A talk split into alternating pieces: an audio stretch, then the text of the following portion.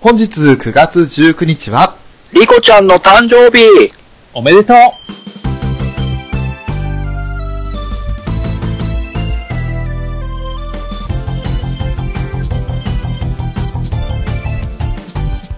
時とともに増える奇妙に星屑さえないように踏ん張るふっと癒し遅れてるものは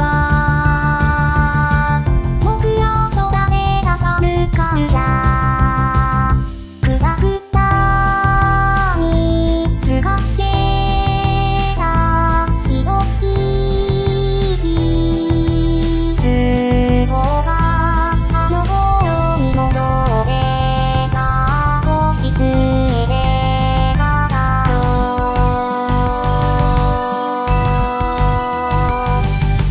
両方空が柳田海の風突き上げる泣く網で固まっちゃおう愛するキャラクターあわが思い出と連鎖して読みたまっとこう「さあどうぞお好きな席へ」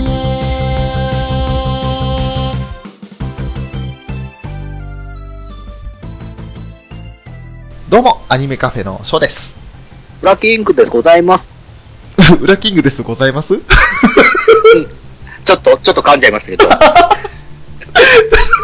いいですね。出だしから笑いが出て、 よかったよかった。緊張がほぐれますね。ややことです、ややことです、そう言っていただけると。毎週のようにやっておりますが、ラブライブサンシャイン会ですけれども、はい。ついに、終わりの一つ前、ラス前に入りましたね。おっと、もう12話ですかも。う早いです大変ね。でしたよ、本当に。今この冒頭では多くを語らないようにしようと思いますが、うん。うん、まあね、もう思い出すだけで涙が出てくると。もうね、一言で言っちゃいますと、もう、無印ホイホイじゃないですか。ええそうですね。はい。 いや、ダメだ。もう本題行きましょいきましょう。 う。ね。あの、今回はですね、こんなその無印ホイホイで、もう、ショーが多分思い出すたびに泣いて、全然話にならないんじゃないかっていうぐらいなんで、ちょっうと、助っ人に来ていただいておりましてね。その方にもえ手誰です伝かっていただこうと。はい。もうん。う、ラブライブサンシャインといえばこの方ですよ。お、お呼びしましょう。フェザーノーツさんです。こんにちは、フェザーノートです。どうぞー入ります。失礼します。いらっしゃいませあ どうもどうも。 もう、もう、フェザーさんの声聞いて、もう安心しますね。えこの、この回に関しましては。本当にもうねあのいろいろ思うところあると思うんですよこの12話に関してはーはいはい。ついに12話まで来ちゃいましたね。来ちゃいましたね、でまた全く11話終わった段階では12話が果たしてどんな話になるのか読めなかったじゃないですかそうなんですよね。そうですね。うん。うん。どんなんなるんだろうって思ってて迎えた12話がこれですよそうですね。意外でしたね。 意外でしたね。いやーもうね、リアルタイムで、まあ、あの、ウラキングさんとはスカイプをしながら見てたんですけ れど、見てましたね。あの、俺、スカイプ中、マジ泣きしてましたよね。あのね、ああ、もうね、翔さんのね、生泣きをね、初めて聞きまして。リアルタイムでの。まあ、この人、よく泣く、よく泣く。もうね、ラブライブ見てたら、涙腺、決壊してるんですよ。もうダムがいいくら立てても意味ないんで。もう、もうだいぶ弱いっすよね、体勢が。弱まってますよね。弱いですね。そうねもう、ほぼ無条件で、あの、地下が何か喋るたびに泣けるみたいなね。と、もう条件反射みたいになっちゃってますからね、ある意味。うんあんな元気なチカが神妙な声で何かを話すと泣けるっていう、そういう状態になって ますね。もうね、おかしくはなってますね。もうね、僕、もう僕、正直もう泣くたんび、翔さん泣くたんびにもう爆笑してましたけど。また泣くんかーいって。そう。なんかもう、いっそそれを収録しちゃった方がいいんじゃないですかいや、そう思ったんですけあど、のね意外と喋らないんですよ。そうなんですよ。あの、二人見入るっていう時間が多々あったんで。ああ、なるほど。うん。にーって一言三言喋る言葉が泣いてるんですよ。そうそう。 何のためのスカイプだろう。あの、同時に感動を共有するってだけですね。そうたただもう、もう言葉じゃもう、もう、もう、もう、い時間が、時間がもうっていう。鮮度が落ちちゃうってことで。じゃあ生声だっていうこと。北海道と東京で物理的に距離が離れてるんで、仕方ないって同じ部屋で見てる感覚でスカイプだけ繋ごうっていう、そんな感じです。なる ほど。で、まあ、そんなね、あのーまあ、バカみたいなアニメカフェの二人でございますけれども、てか、むしろショーでございますけれども。 今日はですね、そんなラブライブサンシャインの第12話をフェザーノートさんと共に振り返っていきたいなと思っています。どうぞはい、よろしくお願いいたします。よろしくおよ願ろいししくお願いします。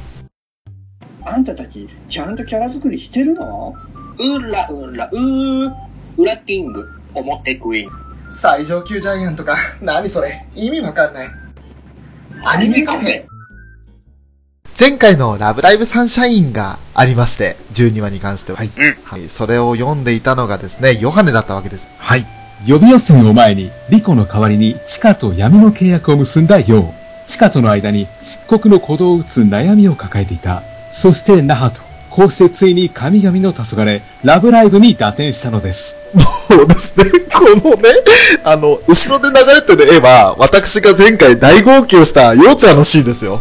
そうなんですね私、バカだ、バカ用だって言って、もう、ワンワン泣いてるようちゃんで、俺もワンワン泣いてるのに、ヨハネが喋るから泣けないんですよね。笑っちゃうんですよ。目にはこういう風に見えていたんですよ。もうね、言葉が特殊すぎて、 あの、まあ、いつもの例によってセリフ書き取りしたんですけれど、書き取るたんびに笑ってましたよ。何を、漆黒の鼓動を打つ悩み、どんな悩みだっていう。ね えまあ、どす黒い感情があったってことをか表現したいんでしょうけれど、そうですね。うん。で、突然入ってくるドイツ語、ナハトですよ。まあ、いろいろちょっとびっくりはしましたけれども、なんか逆にこう、あ、どんな、今回12話はどんな話になるんだろうなっていうのが、逆にちょっと興味が湧きましたよね、いきなり。そうですね。うんうん。ねで、まあ、冒頭入りとしては、予備予選の結果を、カナンとヨウとダイヤが携帯電話をにらめっこしてるわけです。他のメンバーもね、まあ、待ちくたびれてる感じにはなるわけですが、そうですね。なんか、正月の前でみんなそれぞれ待ってましたね。ねえ、はいはいはい。ルビーが、まだっていう風に、ただダイヤ様も、まったく、どれだけ待たせるんですのカナンちゃんが、うんこういうの苦手。で、チカがそんな二人を見かねて、お、ちょっと落ち着いて、というふうに言うんですけれど、もう耐えきれなくなったカナンが、ちょっと走ってくる。行って走り出すんですよね。で、もう、チカが、結果出たら知らせるねって言うんですけど、いいよ。っていうふうに言って、チカも、えじゃあ知らなくていいのって言ったら、うーん。って言って引き返してくるんですね、カナンがね。うん。もう、結局落ち着かないって、走りにも行けない、どうしたらいいんだろうっていう、なんか、こう葛藤が見え隠れしましたね。うん。でそんな中ですよ。やっぱり、 食事キャラになってしまったまるちゃんが、ね、うん何か食べてるんですけれど、食べてましハムハムハムハムしてるんですけど、それを見かねたマリが ね、あんまり食べると太るよ。飛んでないと落ち着かなるわ。という感じで本当にあの、物を加えながらね、食べてないと落ち着かないというふうにやまるちゃんが言うわけですよ。うんうん。そんな二人をよそに、ヨハネがついに現れるわけですね。そうですね。あの、地面にごぼう星を書いて、ろうそく立ててましたね。でセリフですよ。はい。リトルデーモンの皆さん、この打天使ヨハネに魔力を、霊力を、すべての力を、ったら車が横を、うーんって通り過ぎて、ろうそくの火を消しちゃうんですよ。消すなーあれあの、ごぼう星書いてたのは、なんか隣にテープみたいなのが置いてあったんですけど、あれ、テープで貼ってごぼう星書いたんですかねかね。ね、なんかあの、それこそ、石灰とかではないですよね。こ学校の校庭とかで、ライン引いたりする。大抵チョークで書いたりするんですけどね。うねん。うん。え、なんかその、ごぼう星の横に、あの、養生テープっていうか、ガムテープっていうか、それっぽいのがあったので、それなのあかんななものを持ち歩いてるんですね。いつでもどこでも打天使ヨハネになれるように。 さすが、ニコ生主です。そうですよね。でね、まあそんなヨハネの、まあ一人コントが行われてる中で、それが、とはまた別わけでもう、ヨウちゃんが、来たっていう風に言うわけですけど、だからみんなが集まってきて、その画面を覗くわけですよね。はい。ラブライブ、予備予選、合格者で、チカが、うー、緊張すると言えば、ダイエ様が、アクアのアですわよ。あ、あ、あ、っていう風にせかすわけですけど、出てきた画面の一番最初に出てきたのが、まあ、ようちゃんが読み上げるんですが、イーズエクスプレスという風に言って、もうヒューっと小柄子が吹くんですよ。うん。うんうんうん。で、そしたらもうカナンさんが、嘘。チカも、落ちたってダイヤ様が、そんなでもうみんなして落胆するんですが、ようちゃんが、あ、エントリー番号順だった。っていう感じでもう気の抜けた声で言うわけですよね。そしたらもう、芸人枠というかね、もうみんなしてもうずっこけですよ。そうで すね。ね。あれば可愛かった。なんかでも、ニコ生とかだったら完全にシャロンの枠だなってところが、すごくなんかあの全員であのずっこけできたのは、もうアニメの方でこれ描かれるのは面白いなと思います。ああ、そうですうんうね。んうん。ねいやー。で、チカがね、ようちゃんっていう風に言うんですけど、で、要は、ごめんごめんって言いながら、えーっとって言って次の言うことを言おうとするんですが、マリーだけ自分で携帯を見るんですよね。そうでしたね。うん、そうね。で、そのマリーの画面を追う形で、ようちゃんが、イーズーエクスプレズ、グリーンティーズ、ミーナーナ、アクアっていう風に言って自分たちの名前を見つけるわけです。で、チカが、アクアあったーっていう風に喜んで、裏ではルビーが、ピキャーっていう風に言って、もうみんなして喜びを爆発させるわけですけれど、そんな中一人だけ、マリだけが、ちょっと肩を震わせながら言うわけですよ。予備予選突破オーマイガーオーマイガーオーマイガーありがとうございますありがとうございます。もう、これで冒頭ね、終わるわけですけれども、オープニングテーマに入るわけですが、まあ、無事に予備予選突破できたよということでしたね。うん。ねえで、驚いたのがそのオープニング明け A パートですよ。ねえいきなりそのまあ部室のシーンになるわけですが、カナンが、さあ、今朝取れたばかりの魚だよ。みんな食べてね。って言って、振る舞ったのがなんと船盛りですよ。ですね。ねどんときましたよね。んねえこそ、シャイニ並みにお値段結構いくんじゃないですか、あれは。そう ですよね。え。もう、取れたてですからね。うん。ねえまあ、数千じゃ済まない、下手したら満単位ですよね。ですよね。ねえカナンちゃんがさばいたんですかいね。や、どうなんでしょうね。できる、なんかできなくはなさそうですけどね。でも、あそこまで船盛りにするまでの技術があるかってとこですよ。あったですよね、あれそうは。ですね。うん。もしそれを持ってるんだったら、10話でのダイヤ様の、あの、采配はミスですよ。そうですね。そうですね。なぜヨハネとマリに任せたっていう。 うんうん。で、まあ、そんなね、あの、豪華なお刺身、船盛りがあるわけですけれど、チカはちょっと不満げなんですよね。なんでお祝いにお刺身ってカナンが、だって干物じゃお祝いっぽくないかなって。それ以外にもあるでしょう。夏みかんとかっていう風にチカが言うわけですけれど、それに呼応する形でまるちゃんも一言。フォンとこう。やっぱりうまいですね、その食べながら喋るのがね。ね、で、まあそんな風に言ってる中で、まあカナンがじゃあお刺身でもいいでしょっていう風に一言言っているんですが、メインのセリフとしては、あの、その中でノートパソコンを抱えて走ってくるルビーがいて、なんか、なんか、はっはっはとか、ピキーとか、ふんとか、なんかいろんなこと言ってるんですけれど、ちょっとこれちょっと全然聞き取れなくって。で、結局その部室に走り込んできたルビーが、見てください !PV の再生回数がって言って、ノートパソコンをみんなに見せるわけです。はいはいはい。まあ、前回の11話で披露された曲の再生回数ですけれども、15万8372回ということうん。おお。でね、すごい再生回数になってると。で、それを見たチカが、私たちの PV が、で、ようちゃんもすごい再生数。で、ルビーは、それだけじゃなくて、コメントもたくさんついていて、っていう風に言って、それをみんなで読んでいくんですよね。まるちゃんが、かわいいダイヤ様が、全国出てくるかもね。カナンが、これはダークホース。と言った時にヨハネですよ。暗黒面まあ、完全にスルーされてましたね。ね。そうですね。ちょっとマルちゃんあたりに突っ込んで欲しかったんですけど、多分マルちゃんにしてもスルーなんでしょうね。ねもうなんかヨハネちょっとこの時はかわいそうでしたね。でもその後、一生懸命ヨハネ立て直すんですよ、 自分で。でヨウちゃんが、あの、よかった、今度はゼロじゃなくてって言ったらヨハネが、そりゃそうでしょ予選突破したんだから。っていう風にやって対面作ろうというか、 なんか、なかったことにしようとしましたよね。でしたね。そうですね。そんな中で、あの、地下の電話が鳴りまして、で、画面上には、あの、リコちゃんの絵が出てるわけうで、ん撮らないで、みたいなリコちゃんですよね。はいはい。で、チカが、リコちゃんだっていう風に言って電話に出るんですけど、だから東京にいるリコが言うんですよ。予選突破おめでとピアノの方はう。うん、ちゃんと弾けたよ。探していた曲が弾けた気がする。よかったねって言った時にようちゃんが言うんですよ。これようちゃんに言わせたの憎いなと思ったんですけど、うん。じゃあ、次は9人で歌おうよ。全員揃ってラブライブにっていう風に言うわけですよね。で、そこでもうチカがね、ちょっと言葉をつぶ一瞬詰まらせて、ようちゃんっていう風に言うんですよ。うん。姫子のようちゃんは。よかったですよね。もう本当にうん。もうああ、吹っ切れて、吹っ切れたというか、自分のちょっと勝手な勘違いが、誤解が解けたっていう感じが、この言葉に出てたなって思います。うん、そうですね。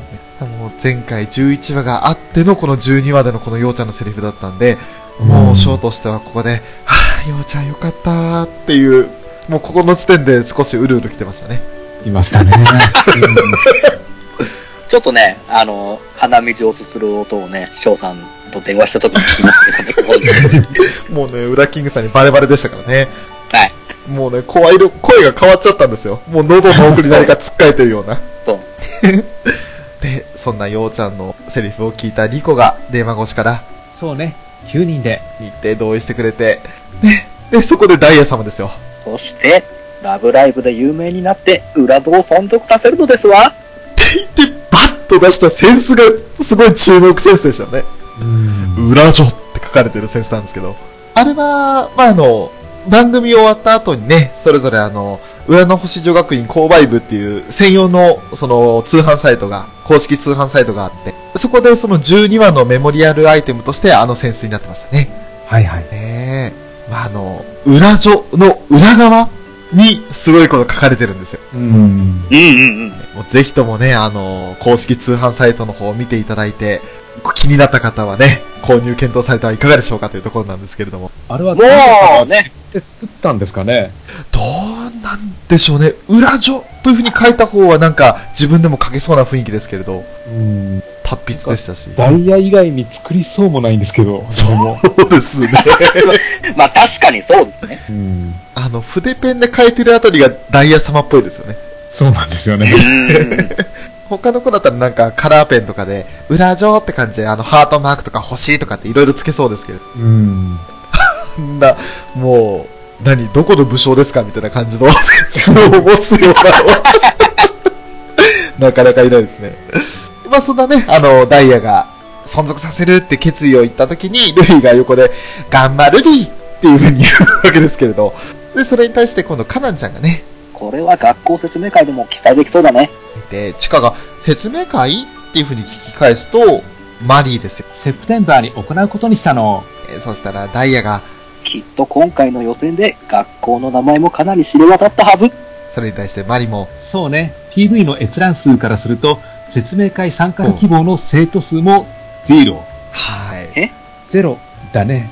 い。そういう風な話をしてて、ルビーが、そんなって言ったらダイヤが、嘘嘘でしょチカが、ゼロって言って、ヨウちゃんが、一人もいないってことっていう風にやって、もうその物質のシーンが変わるんですよね。そうですね。はいはいはい。えーあの、カナンちゃんのダイビングショップの前の、まあ、あの、ビーチパラソルの下にいるわけですけど、チカが、はぁ、またゼロか、って、ようちゃん、入学希望となると別なのかな、って、チカがね、だって、あれだけ再生されてるんだよ、予備予選終わった帰りだって、って言って回想シーンに入るわけですけれど、まあ、あの、個人的に超ドストライクな可愛いモブがいたんですよ。すいません、本当にようちゃん大好きだって言っておきながらね、モブにちょっと心を奪われてしまったんですけれど、まあ、そのモブがね、あの、アクアのカナンさんですよねえやっぱりそうださ、サインくださいっえ、私でいいのて、カナンがね、あの、すごい戸惑ってるんですけれど、 この辺の対応が海ちゃんとは違いますよね。違いますねそうですね。うんうん。ふみちゃんは違います か。さず違いますって言いました。そう。なんかやっぱりカナンは心の余裕がありますよね。うん。うんうん。もう、でその一方で、ちょっとあの、女の子なんですけど、声が低くたくましい感じが見て取れ、聞いて取れたんですが、うん。その子が、じゃあ行きますよ全速前進って言ったら、ようちゃんが、よ、よそろって、すっごいなんか戸惑ってる感じのよそろをしてたんですよ。で、一緒に写真を撮ってると。これ、初めてですよね。ようちゃんが、まさか、相手に蹴をされるってところ。だからこそあんなちょっと声低めのモブを使ったんですかね。そうですね。いつもならあそこはもう、ようちゃんなら、乗る、乗る、乗ってくるはずなんですけどね。ねえ。もう、よそろですもんね、いつもだったら。うん。ねえ。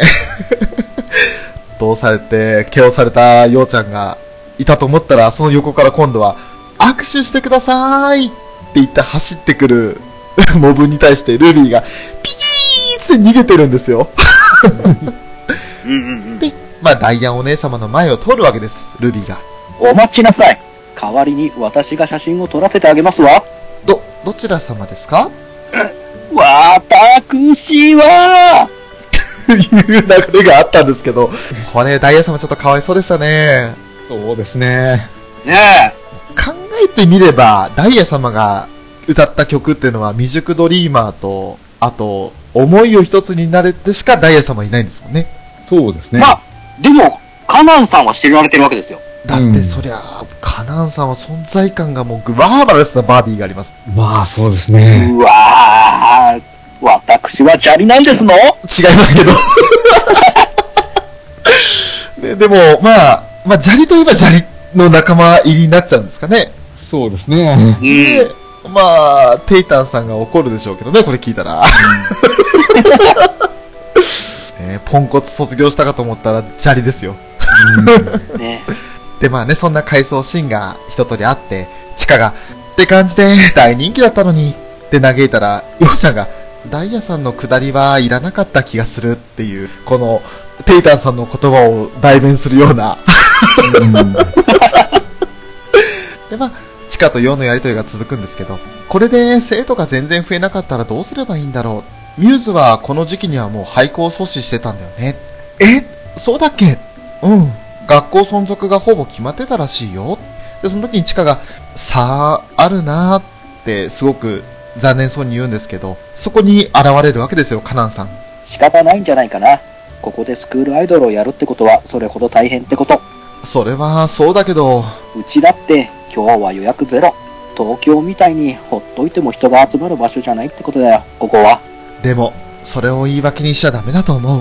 っていう、このセリフがちょっと地下の心境をすごく表してる感じで、俺、このセリフでちょっと泣いちゃったんですよね。なるほど。あの、言い方が違うんですよ、それまでの地下と。うん。うんあの、真に迫ってるというか、あの、本当にその、地下が、すごい抱えてる思いが出てる言葉だったと思うんです。そうですね。ち地下が地下に対して言ってる言葉ですね。ですね。うん。もうね、強い子なんですよ、この辺が。そうですね。うんうん。で、その後はちょっと声色というかテンション変えて、それが分かった上で、私たちはスクールアイドルやってるんだもんって言って、かき氷をガーッと食べ始めるんですよね。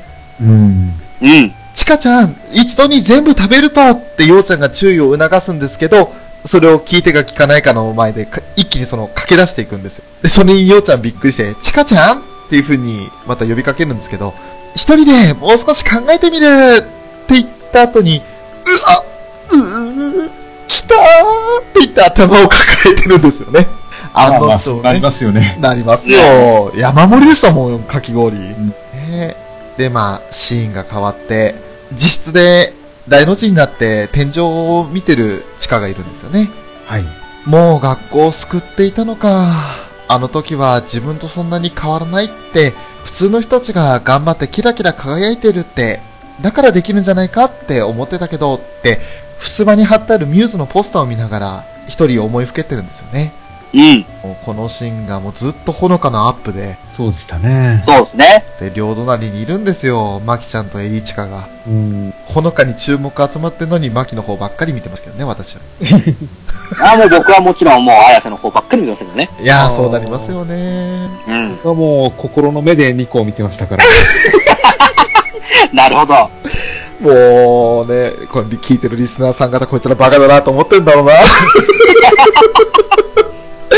で、まあ、あの、ぼそっと独り言で、何が違うんだろう、リーダーの差かなっていうふうに言ったら、ミトネが隣の部屋から来て、なーに一人でブツブツ言ってるのって、それ聞かないでチカが、はぁ、どうすればいいんだろう。チカ、チカさん、もう考えててもしょうがない行ってみるかって言って立ち上がって、で、そこで初めて、ミトネに気づくんですよね。ミトネが、どこにって聞いて、チカが、んなんでミトネがいるのあんた今気づいたのっていうそのやりとりがあって、全然ミトネの存在感がないっていう。うん、でしたね。それだけチカも集中すると周りが見見えないわけじゃないんですけど、もう自分の世界に入り込んじゃうんでしょうね。うん。あれじゃないですか旅館の神様だからじゃないですかミトネが。あー、なるほど。見える時と見えない時があるんですかね。そうそうそうそう。シリコ玉抜かれそうになると見えるみ たいな。そういうことじゃないですか。なるほど。え、 ミトネの存在意義って何なの 行くぞ、椎茸しか出番ないっすよね、ミトネ。そうですね。そう。もういやいやいや、かわいそうに。これしか出番ないのに。 でも結局、チカはみんなに電話するわけですけれど、ね、ようちゃんにまず電話したときに、ようちゃんに東京って言って、あの、聞き返すんですが、この時のようちゃんがもう本当に可愛らしくって、あぐらかいてうちっちーのクッションを自分に乗っけてるんですよ。うん、持ってましたね。ねえ、あー、クッション欲しくなりましたね、俺。うちっちーにはさほど興味なかったんですけど、あそこまでようちゃんが、あとシュカシュウがうちっちーを押すと、ちょっとうちっちーに興味が湧いてきたという。あ、これはちょっと引く感じですね。もうちょっと言葉をなくしたというか。えそうそうえいや、いいんですよ。そうなると覚悟の上で発言してます。さすがですね。で、まあ、チカが、うん、見つけたいんだ。ミューズと私たちのどこが違うのか。ミューズがどうして音の木坂を救えたのか。何がすごかったのか。それをこの目で見て、みんなで考えたいの。っていう風に言ったらカナンが、いいんじゃないその後のヨハネですよ。 つまり、再びあの的に降り立つということね。これに対しても誰も突っ込み入れてくれないんですよ ね。今回ヨまハあまあ、ネ電話なんでしょうがないです。仕方ないですね。 で、リコちゃんが、私は、一日帰るのを伸ばせばいいけど、チカが、けどっていう風に聞くんです。うん。じゃあ、詳しく決まったらまた教えてね。で、焦って電話を切るんですよね。うん。部屋の片隅を見ながら、 うん。片付けなくちゃ。って言って出てきたのが、俺あの最初ピアノの楽譜か何かなと思ったんですけど、大量の同人誌でしたね。そうでしたね。薄い本が積まれてましたね。すごい買ってましたね。あの壁ドンって本あるじゃないですか。はいはい。あれ、ボリューム98ってどういうことですかすごいですね。老舗サークルですよ。ねえ。ボリューム98まで出せるんですよ。うん。とんでもないですよね。もう、とんでもない。いや、相当人気な、ね、同人作家さんがいらっしゃるんでしょうね。もう壁際で行列作って買うような感じですよね。うわー、すごい。うん。ねもうリコちゃんはこれ宅急便で早めに送っちゃった方がいいんですよ、これは。そうですね。うん。でも、多分、親にも知られたくないんでしょうね。ちょっと送り方を、書類等とか書いといた方がいいんですよね、内 容を。あー、なるほどね。うん。ああ、果たしてどうなることやら、その、片付けなきゃいけない、ね、同人誌が、一体どうなるのか、B パートに続くってところになりますけれども。ねすごい行動力ありますよね。いや、本当ですね。うん。もう、悩むより、ね、あの、もう、やろうっていう、その、行動力は本当にほのかだなって感じます。うん。そうですね。なんか急に東京旅行を決めるのはもちお先生ぐらいかと思ってたんですけど。なるほど。東京巡りしてましたね、もちろん先生も。ましたね。なるほど。毎週同じことで感動できるなんて羨ましいにゃえー、それじゃあ、翔たちがバカみたいじゃん。バカなんです。アニメカフェ。 B パートなんですが、まずはですね、いきなり東京駅が映りましたね。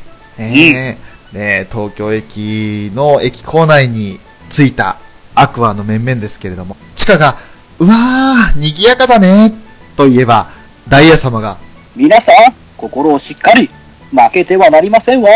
東京に飲まれないよう、言うんで、地下が、大丈夫だよ、襲ってきたりしないから、って言うんですけど、あなたは分かっていないのですわ。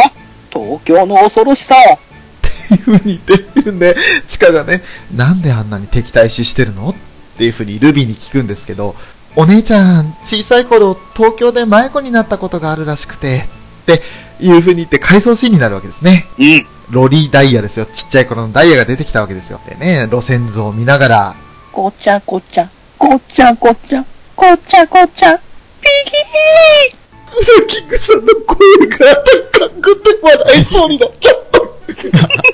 ほら、一応ね、ロリダイヤですから、ダイヤ的なわけですよ。えー、さすが裏キングさん。あありがとうございます。すごいなぁ。 俺もちょっとルビー頑張んなきゃな。 でね、あの、そんな話を聞いたチカが、トラウシだねって言ったらヨハネが、 トラウマね。これ俺最初意味が分かんなかったんですけど、馬と牛の勘違いにもしてもひどいですよね、このトラウシは。ですよね。珍しくヨハネがツッコミ役なんですよね。本当そうにですね、珍しかったですね。ね。さすがにここは見逃せないということで。うん。あの、ヨハネって自分相手にされない場合はすぐツッコミ役に回るっていうイメージが前回あたりからあったんですけど、うん。あの、生徒会長と理事長があんな感じで大丈夫なのとか、そうですね。結構冷静に物事見てたりしますよね。うん。そんなヨハネの冷淡な強烈なツッコミがあったと思いきや、ヨウちゃんが、そういえば、リコちゃんはって地下に尋ねるんですけど、ここで待ち合わせだよって言ったら、ロッカーに何かを詰め込んで格闘するリコちゃんがいるんですよね。くーリコちゃんうわあ、チカちゃん。みんなも、何入れてるのえっ、と、お土産とか、お土産とか、お土産とか。わあ、お土産って言って、ロッカーの方に、まあ、ダッと行くわけですけれど、そこで押し込もうとした紙袋が落ちちゃうんですよね。あ、あ、あ何ーなんでもない。なんでもないのよ。っていうふうに、そんな二人の微笑ましいやりとりがあって、後ろではルビーとヨウちゃんが苦笑いしてるんですよ。これはもう本当、リコちゃん絶対絶命のピンチですね。でしたね。危なかったですね。なかったですよ。うん。紙袋から出てましたからね。したもんね。ねえ。ねえいやー、本当に危機的状況を乗り越えた後の、ロッカーを締め切った後のリコちゃんの笑顔ですよ。うん。いや、この時あの、地下の目を両手でしっかり押さえてるのが良かったですね。本当ですね。そうですね。それがちょっとこの後にネタとして続くわけですけれども。まずは、リコちゃんが。さあ、じゃあ行きましょうか。ヨウちゃんが、とは言っても、まずはどこに行くって聞いたら、マリが、タワー、ツリー、ヘルス。ダイヤ様が、遊びに来たんじゃありませんわ。マリーは、嬉しそうでしたね。どこ行くって言った時に、本当に遊びに行きまんまでしたもんね。そうですねう。ん。で、まあ、チカが、そうだよ。まずは神社。実はね、ある人に話聞きたくて、すっごい調べたんだ。そしたら、会ってくれるってっていう風に言うんですけど、ここでですよ、そのさっきのリコちゃんが、ぎゅっと目元を押さえていたので、その結果、あの、ミスターインクレディブルみたいな目になってたっていう。 なってましたね。やってましたね。俺、うんあれはちょっと笑っちゃいましたね、さすがに。なんか、リコがどれだけ必死だったのか分かりましたね。わかりましたね。うん。でも、あれだけ目元を押さえると目充血どころか下手したら失明の危機になりますよね。 まあまあでも、見られちゃうともう、リコちゃん人生終わりますから。終わりますね。なるほどね。ね見られるぐらいならもう、地下の目を潰してやろうぐらいな、危機迫る思いですよね。うん、わかります。うん。えもうね、人には知られたくない秘密があるんですよ、やっぱり。ありますよ。で、まあ、そんな、ある人に話聞きたいと言ったチカに対して花丸ちゃんが、ある人誰ぞらそれは、あってのお楽しみ。でも、話を聞くには、うってつけのすごい人だよ。っていう風に言うわけですけど。それに対して、黒沢姉妹ですよ。うんうん。東京、神社すごい人まさかまさかまさかまさか後でうまくやっておきます。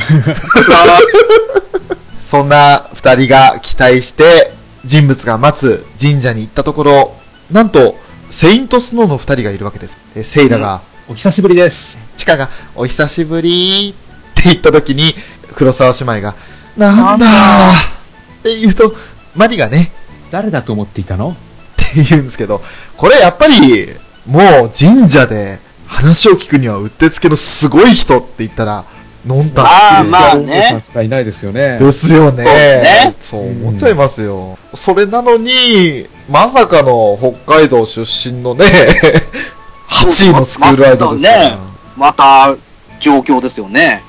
え。セイント二人が。本当ですよ。でも、すかし方うまいですよね。まあ、すごいですね。うん。期待しちゃラいブまライした。バーをどうやれば釣れるかっていうのを分かった上でやってますから。やってますね。もう見事に釣られましたよ、本当に。そうですね。もう本当、あの、ね、大ルビと同じように、はぁーって思いましたもん。本当に、え、こんなところで出ちゃうのって思って見てたんですけど、いやー、ね本当に。で、この肩透かし、まだこれ一発目だったんですよね。うん、うん。続いてはもうあの、懐かしの UTX 内のカフェに。カフェというかあれは学食に当たるんですかね学食でしょうね。学食になるんですかねなんかあの、周りに学生さんいなかったんで、もう UTX 学院じゃないのかなともちょっと思いつつ、ああ、なんかもうね、一般に解放されてる感じしましたね。でしたようね。ん。うん。ねえまあ、そんな、その、カフェで、あの、ミューズとアライズが対峙したあのスペースで、そうですね。うん。今、夏休み中でしたっけそのはずですよね。じゃあ学生さんいないんですかね。なるほど、そうか。ああ、そうか、だからか。夏休み期間中とかはそういう普通にカフェスペースをうん一般開放してみたいな。うん、そうですね。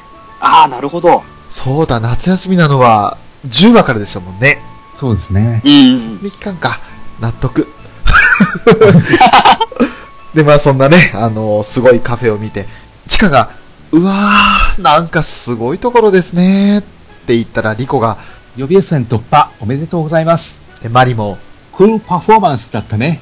え、セイラが、褒めてくれなくて結構ですよ。再生数はあなたたちの方が上なんだし。ようちゃんが、いえいえルイも、それほどでもってもう素直に受け取ってこの可愛さですよ。おー、いやー、可愛いな、二人とも、と思いながら見てましたけど。そうですね。で、セイラが、でも、決勝では勝ちますけどね。と息を飲む地下でしたけど、それに対してセイラが続けるわけですよ。私とリアはアライズを見てスクールアイドルを始めようと思いました。だから私たちも考えたことはあります。アライズやミューズの何がすごいのか、何が違うのか。答えは、出ましたいいえ、ただ勝つしかない。勝って追いついて同じ景色を見るしかないのかもって。っていうふうにセイラが答えるんで、チカが、勝ちたいですかって聞いたら、カズの姉妹二人して、えっていう風に聞き返すんで、チカが、ラブライブ、勝ちたいですかって言ったら、リアが口を開くんですよね。姉様、この子バカ勝ちたくなければ、なぜラブライブに出るのですそれは、ミューズやアライズはなぜラブライブに出場したのですそろそろ今年の決勝大会が発表になります。見に行きませんかここで発表になるのが恒例になっているの。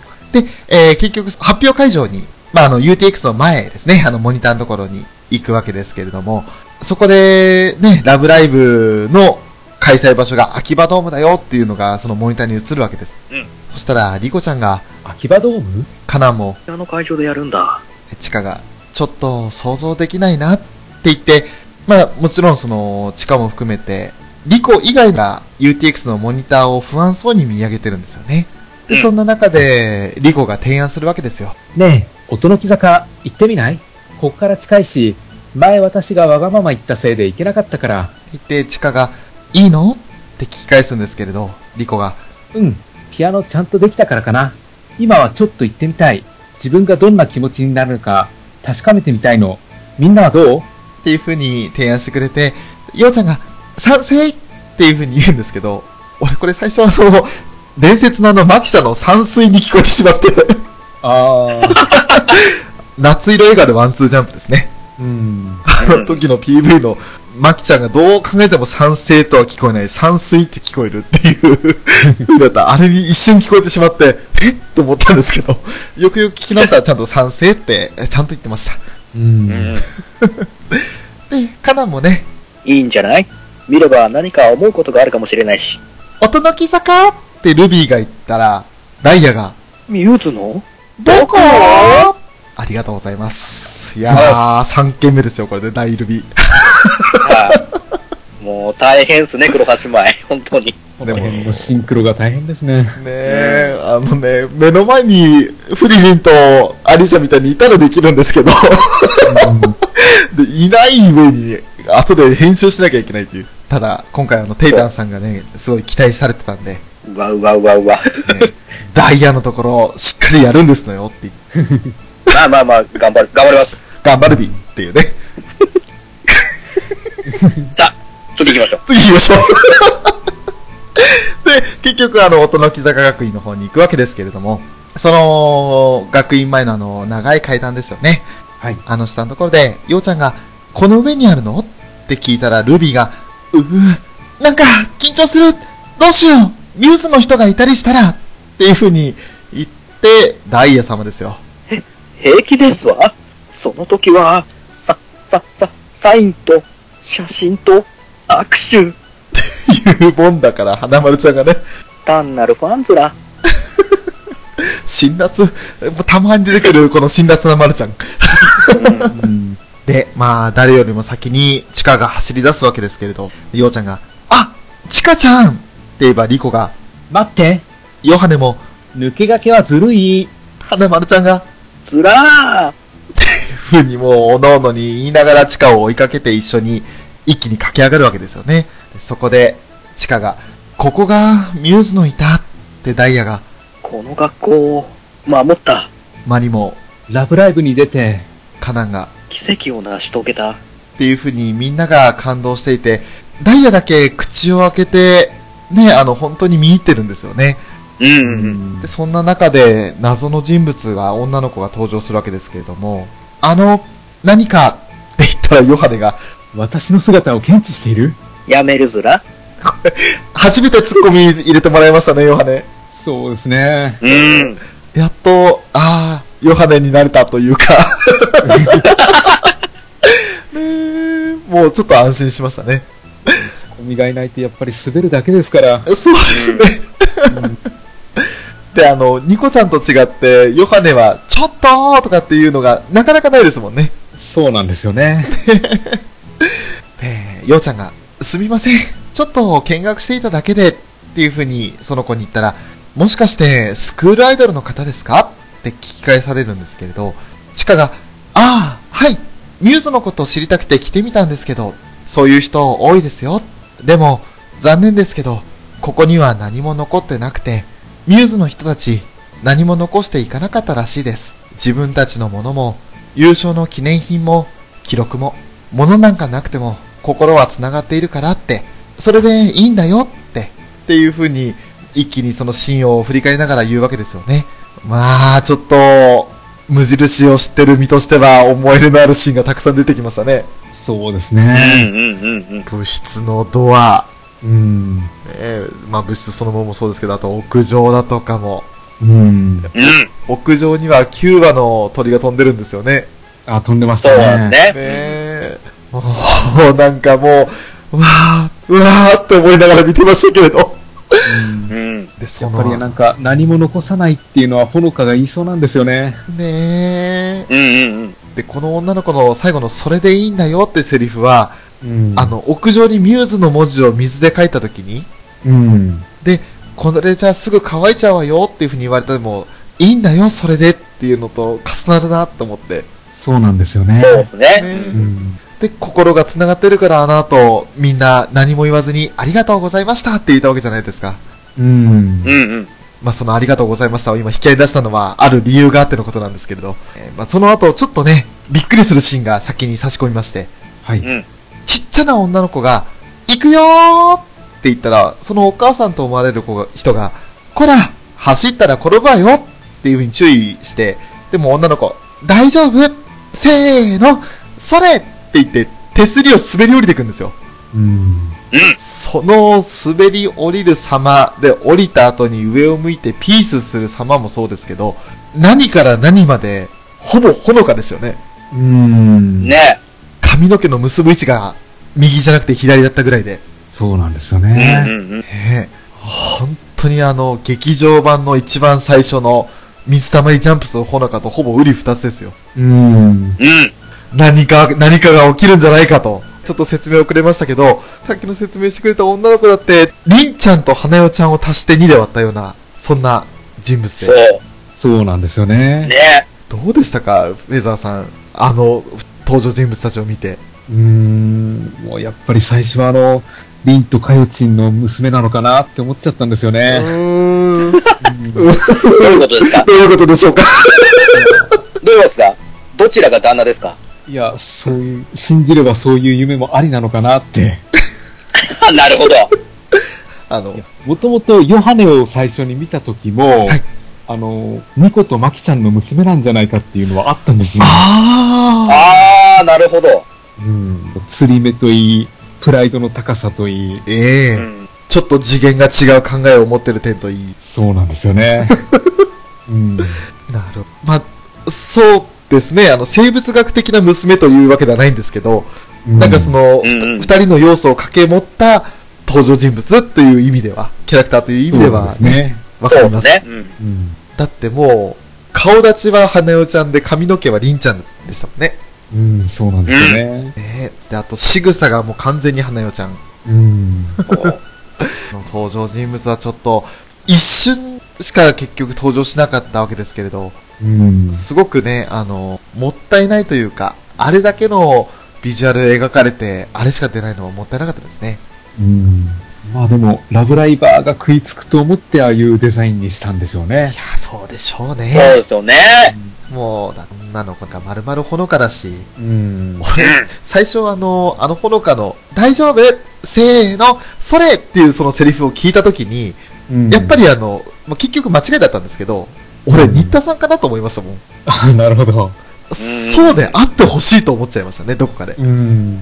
だからこう、演じてらっしゃるその声が曲がり曲がって、ねじ曲がって俺の耳に届いたというか、 あー、もう願望が先行しちゃったんですね。ええうんだからもう耳にフィルターがかかって、えみつの声で聞こえましたよね。実際あの、一周目見た時に、裏キングさんに、これ、えみつじゃね、うんっていうふうに言っちゃいましたもんね。うん言ってました、言ってましたね。もうむしろもう、エビツンで会ってくれみたいなぐらいですかね。その願望が先行した、えみつんじゃねっていうセリフだったんで、もう、まあね、それぐらいちょっと思い入れが強いシーンでしたよ。そうですね。だから、音の木坂にもうミューズはいないんだけど、はいどっかにミューズを感じたいっていうところがあるんですよね。うんうん。ラブライバーの願望が幻聴や 幻想を抱かせたという、そういう感じになりますね。そうですね。まあ、もう、みんなの思いの集合体ってことですよ。ねあの二人は。そうですね。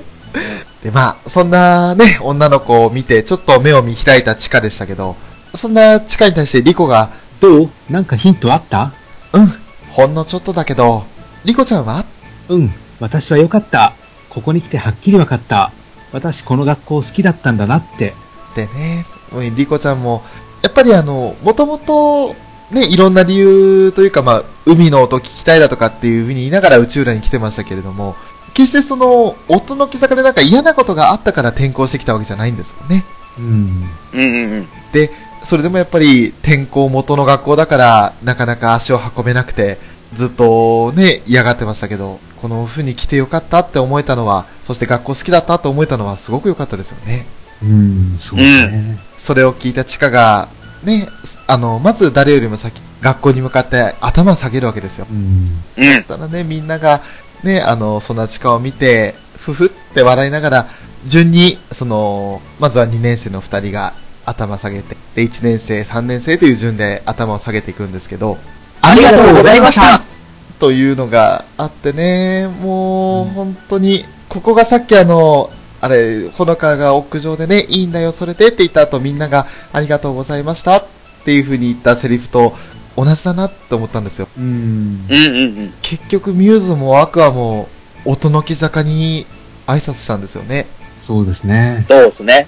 始まりの場所に一例ですよ。もう、これ見た瞬間にゾワゾワっとしましたね。ましたうねん。うんうんうん。一個だけね、ダイヤ様ほくろなかったんですけど、 ああ、そうなんですかえーあのーふふふってそのみんな笑って、一礼する前のシーンで、ダイヤ様綺麗なお顔立ちになってらっしゃってまして、はいはいはその次のシーンでアホコル復活したんで、あ、作画ミスやって思っちゃったんですけど、うん。い。なるほど。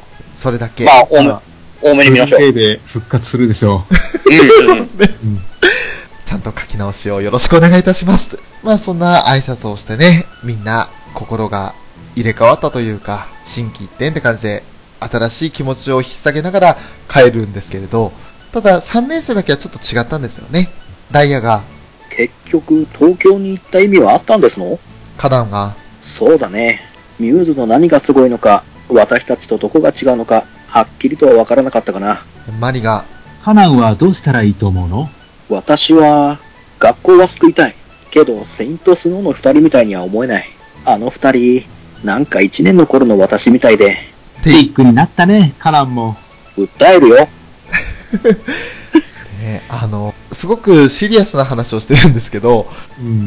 1年の頃の私みたいでって言って、カナンがちょっと照れくさそうにした後に、マリが、正解をしてるわけですよね。うん。そうですね。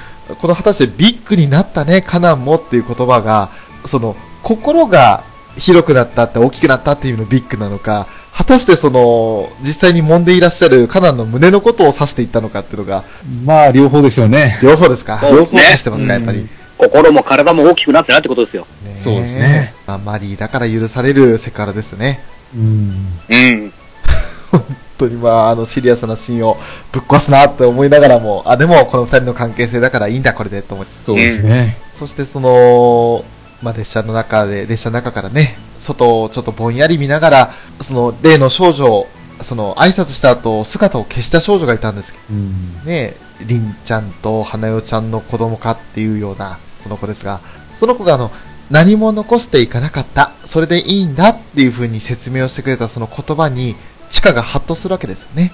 うんう。ん。でその時にちょうど止まっていたのが、あのミューズが解散を宣言した駅ですよ。そうですね。ねちょうど止まっていて、ねえ、海見ていかないみんなでっていう風にチカが提案するんですよね。うえ。ん。ん。で、その本当に海まで歩いていって、海を望みながらチカが言うわけですよ。うん。私ね、分かった気がする。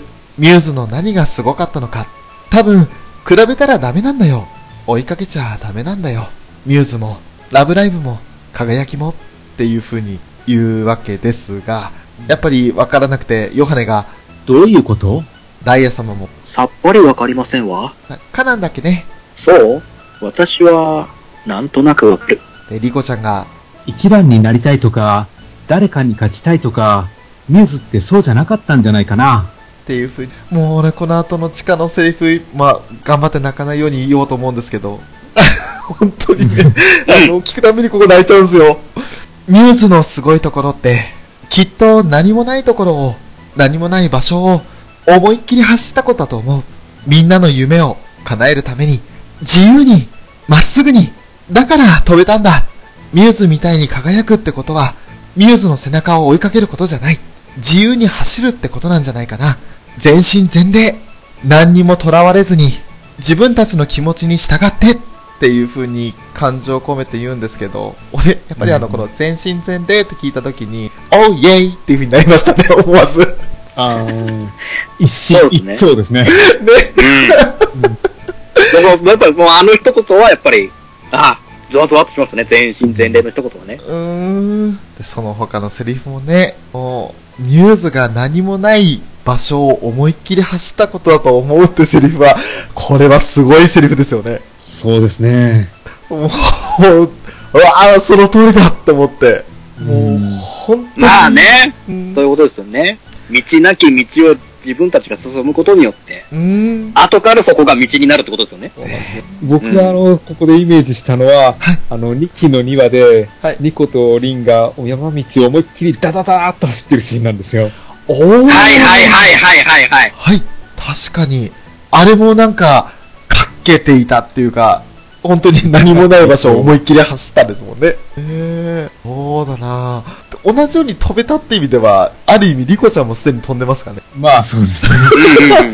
うんまあ何もない場所じゃなかったんですけど、あのーうん地下の部屋だったんですけど、そうですね。そうですね。何か白い魔物に追っかけられて、自分の部屋に飛びましたよね。う。うんん。で、 まあちょっとそれとは全然意味合いが違うん ですけど、感動の度合いもクソもないんですけ ど。本当にあのミューズみたいに輝くってことは背中を追いかけることじゃないっていうのは、これはもうすごいなと思って、うん。本当にあの、泣けますね、このセリフは。そうですね。そうですね。 ね。で、そこでね、3年生たちがみんな、おのおの反応するんですけど、カナンが、自由にマリが、 ランアンラン。ダイヤが、自分たちで決めて、自分たちの足で、マルちゃんも、なんかワクワクするぞら。ヨウちゃんが、全速前進だねって言ったらヨハネが、自由に走ったらバラバラになっちゃわないで心配するんですけれども、リコちゃんが、どこに向かって走るので、地下に聞いた時に、ここでまたゾワッとしたんですけど、私は、0を1にしたい。あの時のままで終わりたくない。それが、今向かいたいところっていう風に宣言するんですよね。うん。うん。ねえ、もう、ああ、なるほどねっていうところがありまして。で、かなんですよ。なんか、これで本当に一つにまとまりそうな気がするね。ダイヤが。遅すぎですわ。で、マリが。みんなシャイですから。ね、もう、シャイの部分が聞いた時に、どうしてもなんか違う方のシャイが出てきてしまって、うん。うんシャイニどういうことですーかの方が出てきてしまったんですよね、俺は。ああ、そっちか。ああ。ね、だからもう、シャイだけで、どうもなんか、あーそこで止まるんだ、マリと思って。 ねで、ちょっとなんかもう、ニヤニヤしながら次のシーンを見たら、もうね、あの、チカが、ちょっと、一人だけ前の方に出てたんですけど、海の方に出てたんですけど、みんなの子に戻ってきて、エンジン組むわけですよね。はいはいはい。じゃあ行くよっていうふうにみんなであの普通に手のパーにして出した手の組み方をしてるんですけれど、ようちゃんが提案するんですよ。待って指こうしないこれをみんなで繋いで0から1へっていうふうにやって、あの、ラブライブの L の字で親指と人差し指で L の字を作るんですよね。うん。で、それを、親指を折って1にしようって、そう、ね、L の字をみんなで繋げたら0になるから、それを1にしていこうっていう、この提案はすごかったですね。うん。まあ、男前すぎましたね、ちょっとね。多いですね。うん。変な話、ミューズの時はあのみんなピースで星作ったじゃないですか。うん。はいはいはい。これからアクアのライブは全部この L 字で0から1になるんですよね、きっと。そうですね。ですよね。ねえ。よし。で、ここで、チカが、0から1へ、今、全力で輝こうアクア、サンシャインおー、これがね、良かったですね。でね、ね。あの、やっぱり思っちゃったんですよ、ウラキングさん。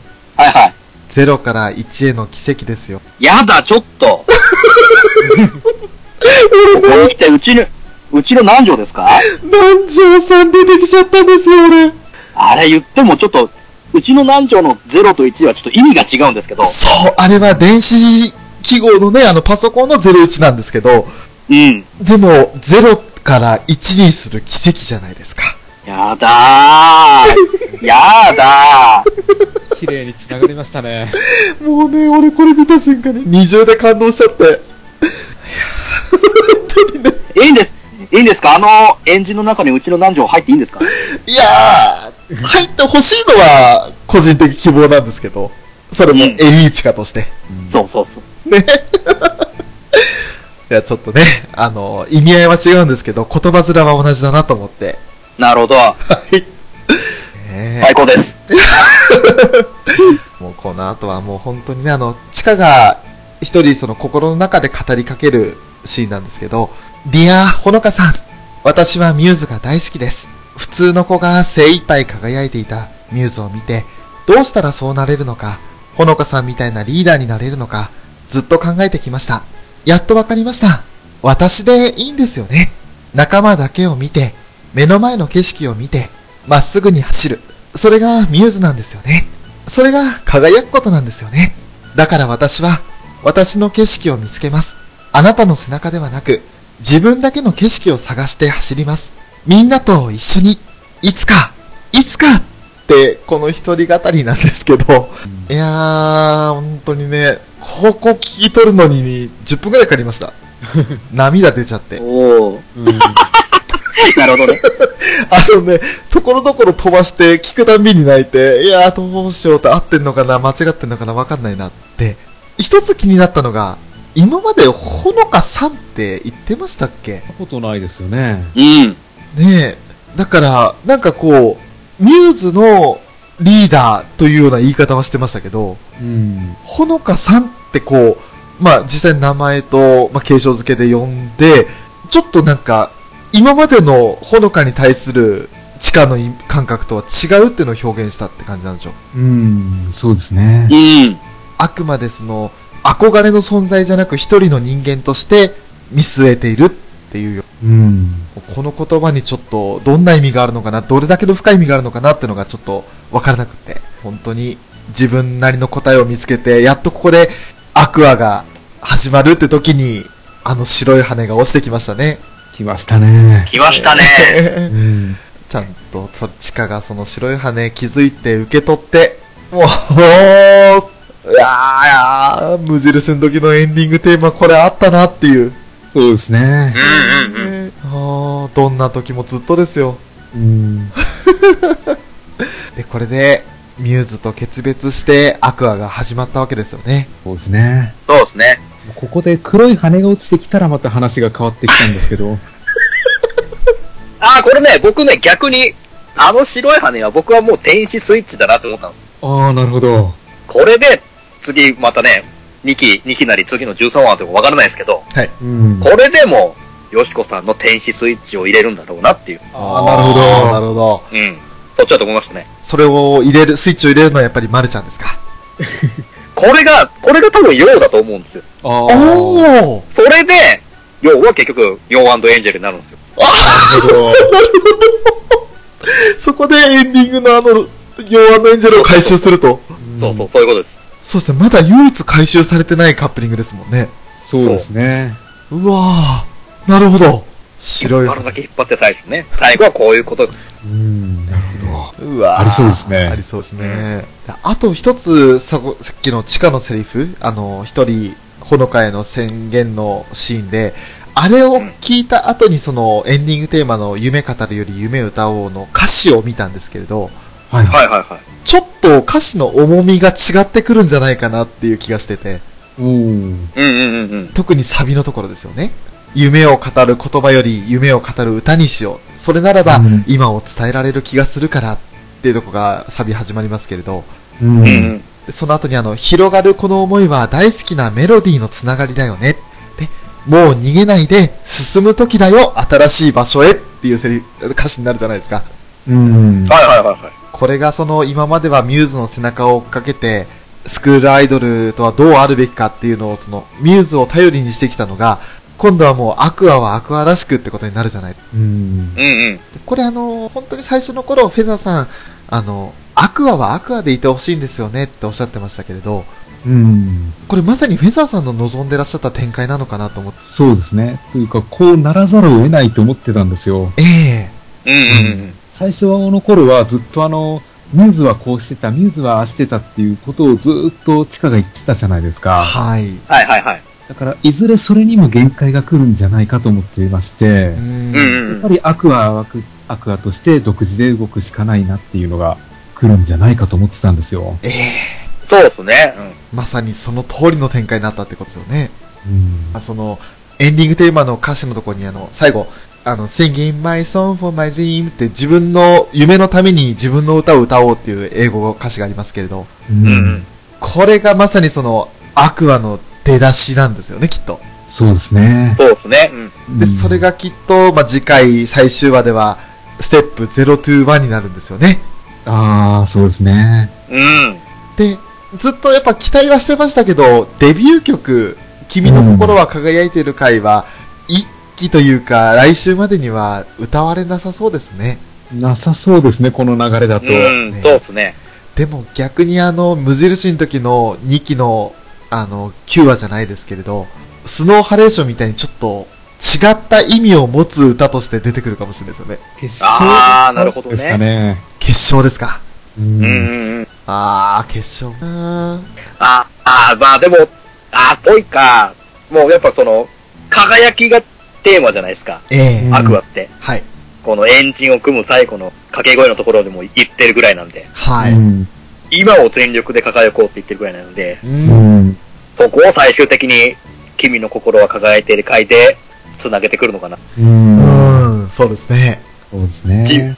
自分たちが輝くのはもちろんのこと、うん。この歌を聴いているみんなも輝、輝こうじゃないかみたいなね。う。うんん。ああ、いいな。ああ、いいな。そんなのもう、号泣間違いないじゃないですか。違いないですよね。であとき気になったのが、あの、12話の最後でうん、チカがあの自分の部屋のミューズのポスター剥がしちゃったんですよね。剥がしてました。はいはいはいはい。うん。いよいよ、ミューズから卒業っていう感じなんですねで。すね。そうですね。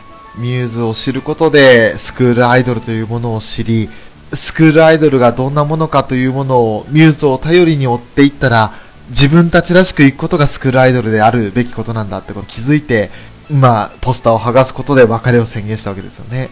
うん、そうなんですよ。すごい。あの、こうやって考えると、地下の精神力というか、なんか、意志がすごい出てますよね。うん、そうですね。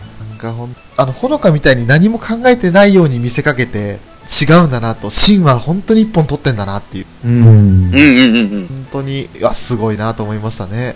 うんで、今回ちょっと考えたのが、はいあの、監督の酒井さんが、はい。この話をどういう気持ちで作ったのかなっていうのはちょっと考えたんですよ。おはい。ほうほうほうほう。というのは、酒井さんは、あの、2期の11は、私たちが決めたことで、はいあの、コンテンツを担当してるんですよね。はい。うんうんうん。だから、あの、自分が担当した話数で出てきた場所を、はい改めて、やっぱり自分の作品で出してきたっていうことはう、ん。やっぱりここであの、京極監督から受け継いできたラブライブという作品を、はい。ややっぱりあの、自分の路線でやっていこうっていう、そういう意識表明もあったんじゃないかって思うんですよ。あーなるほど。ああ、なるほど。うん。京極監督のもとで作ってきた作品で、あの海岸ありましたよねう。ん、うん。はい。あの海岸でやっぱりニューズがこう、決意表明したように、うやっん。ぱり酒井さん、酒井監督自身も、こっからはあの自分たちのラブライブを作っていこうっていう、そういう意識だと思うんですよ。うんああ、なるほどね。そうかもしれないですね。でも、十分に、あの、無印の時のファン、やっぱり最初はその、アクア、ミューズになんか投稿呼ばねえよみたいなやつもきっといたと思うんですけれど、うんそういう人たちも絶対に取り込めてますよね、今。そうですよね。うんうんうん。もちろんミューズはミューズで、その存在をないがしろにするわけではなくて、でもアクアはアクアとしてやっていくんだよってことをしっかり描けてるんで、俺個人的にはもう最高の作品に今なってるんじゃないかなって思ううんお。ーほうほうほで、やっぱり、最後の最後で気になったのが、ね、もう次回予告の一番最後ですけど、う。うん。あの、海に向かって地下が背中を向けてるじゃないですか。はいはい。あの、はい海の描き方が、サンシャインが一番最初、本当にカット絵で登場した時に、助けてラブライブっていうタイトルで出てたじゃないですか。あうんうんうん。の時の海の描き方と同じというか、絵柄が似てたんですよ。おーはいはいはいはい。で、実際にそのちょっと調べてみたら、比較するその絵を画像を貼ってる人がいて、似てるね、やっぱりと。ううんうんん。うん。だから、何かそこに繋げていく伏線のあの予告なのかなと思って、本当にまたね、次回もどうなるか読めないんですけれど、そうなんですようね。んとりあえずステップ021を歌うんじゃないかという予想ぐらいしかできなくて、うんう。んうんうん。ああ、期待以上に予想をね、いい意味で裏切られた12話でしたよ。そうですね。そうですね。うん。大変美味しくいただきました。ごちそうさまもでした。うもうもうね、翔さんの生泣きをリアルで体験できたんで、僕は。えー、お恥ずかしながら、本当にあの、ウラキングさん、俺ダメだもう泣いてるっつって。そう。そう。と、分かったんですよ。わあ、もう、あこの、このセリフ、あもうここ来てるなっていうのはもう分かったんですけど、えうー、ん。あこいつ自分で白状しやがったと思って、あの本当に声が震えてました。うん。楽しかったです、僕も。ちょっとだけ、あれって思ったのが、はいりょうちゃんお刺身食べてるんですよね。食べてましたね。そうなんですよね。なんか設定だとお刺身嫌いなんですけど、うん。うん。あれは、間違いではないですよね。なんか笑顔で食べてましたもんね。うん。あれ、お刺身みたいなかまぼこではないですよね。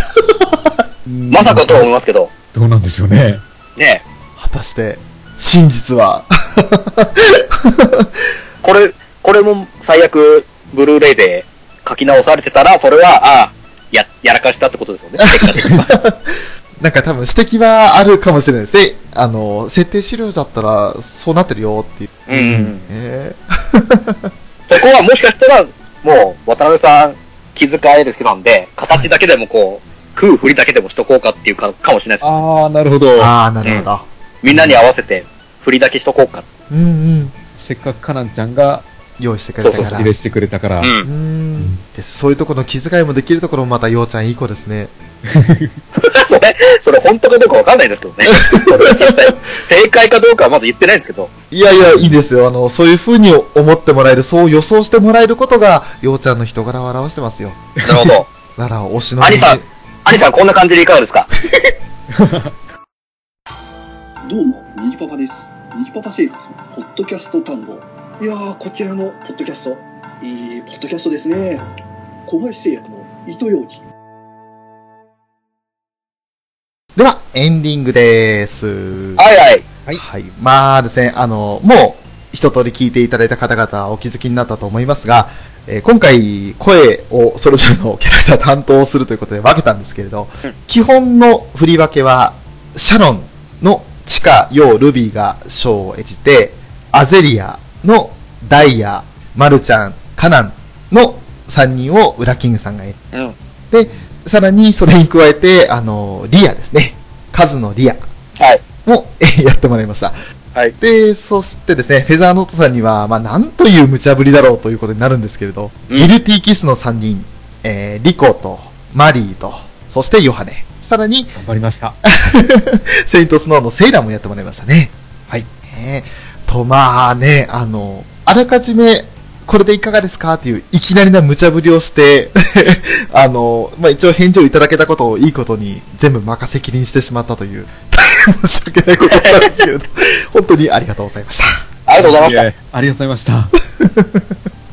さあ、もうフェザーさん、今回、いろいろね、あの、突っ込みどころあるシーンがありましたけれども、はい。あのー例の、りんちゃんと花代ちゃんを足して割ったような雰囲気のあの女の子、うん。あの子なんですが、はいはい。劇場版を見た人だったら、多分、似たような立ち位置の登場人物を想像したと思うんで、ああ、なるほど。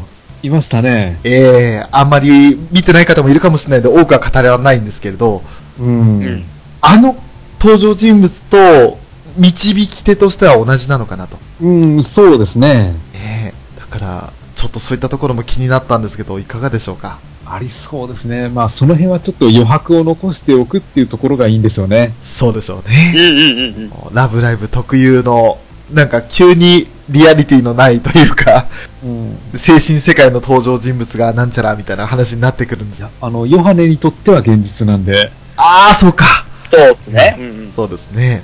でも、 そうですね。私の存在を検知しているとかって言ってましたもんね。そうですね。あともう一つ気になったのが、あの、ロッカーにリコちゃんが同人アイテムを一生懸命押し込んでたじゃないですか。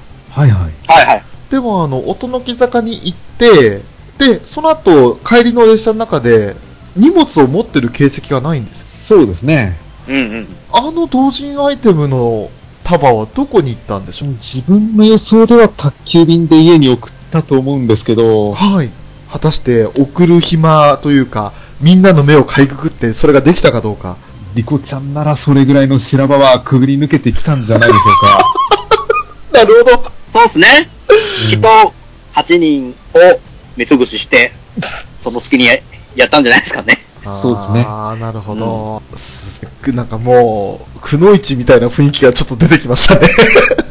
だから、あの、リコちゃんが、はいあのよしこちゃんって言って、ヨハネをけしかけて、はい。煙幕かなんか張らせ て、その隙に逃げたんじゃないですかなるほど。なるほど。実はあの同人誌の中にあの打天使ショップで買ったアイテムが入ってたりするんですかね、そうです ね。ああ、なるほどね。うんえー打天使ショップでこんなの見つけてきたんだけどちょっと協力してくれないうんうん。リコちゃん作詞やもしそれがね、ヨハネの協力を仰げないときは、きっと、ようちゃんに制服でするんでしょうね。ああ、ありそうですね。あー、ありそう。ようちゃん、こんな珍しい制服見つけたんだけど、ちょっとお願いしたいことがあるの。お願い聞いてくれたらこれあげるから。なるほどね。なんいや、かで、もあの、うん、夏子、なんだっけ、夏休みの過ごし方で、はいヨハネが夏コミって言ってたんで、はい。うんうん。もしかして夏コミでヨハネとリコちゃん会ってんのかなって思って。ああーで、実は、よ、あの、リコの、まあ、趣味を知ってると。うん。だから、特に見返り求めずに、リコを助ける。お互い黙ってるということで。ー。あー、なるほど。それもまた、なんか、裏エピソードというか、それこそドラマ CD とかで語ったら面白いですよね。ありそうですよねう。んうんうんうん。なこれからね、あの、いくらでも出てくるでしょうから、あの、D ブルーレイとかも発売するでしょうし、うんそれ、に、普通のシングル CD とかでも、ドラマパートで出てくると思うんで、んどうせギルキスですからね、二人とも。そうですね。そうですね。絡む機会は多いですから。いやー、いや楽し み。いつか明かされたい秘密ですね。 いや、でも、正直、はい。コミケで知り合いとばったり会うって地獄ですよ。そうなんですね。そうですよね。なるほど。この姿は見られたくなかったっていうのありますから、あー、そうなんあー。また行ってるブースにもよりますよね。そうなんですよね。ですね。なる一ほど。般的なところならまだいいですけど、よりディープなところで会っちゃったりするとね。そうなんですよね。あの、東方の濃いところを並んでるところを見つかるとね、そうですね。次の日から現実に戻れなくなる可能性が。そう。うあっ。ていう話を聞いたことがありますよ。その話ええ俺今てっきりフェザーさんの実話かと思ってました。 経験談かと。いやいや、そんなことないです。ああ、 よかったよかった。え、よかったのか わかんないけど。 なるほど。いやー、ちょっと面白い話を聞けたところで、今回はね、12話の話一通り終わせていただきましたけれども、ね、皆さんは一体どう思われたのか、きっとそれぞれに思うところがあった回だとは思うので、ね、この、ポッドキャストを聞いてもらって、また、あ、もう一回見直そうで、もう一回どういう風に感じるか、自分で、自分の気持ち確かめてみようという風に思うきっかけになってくれたらいいなと思いますね。はい。それでは、今回もサンシャイン会第12話をお送りしました。アニメカフェのショート、フェザー兄様、このショーバカウラキングと。君の中のスクールアイドルが目を覚まフェザーノートでした。お前らネタ用意してきやがって、ありがとうございましたありがとうございました。ありがとうございました。楽しいなぁ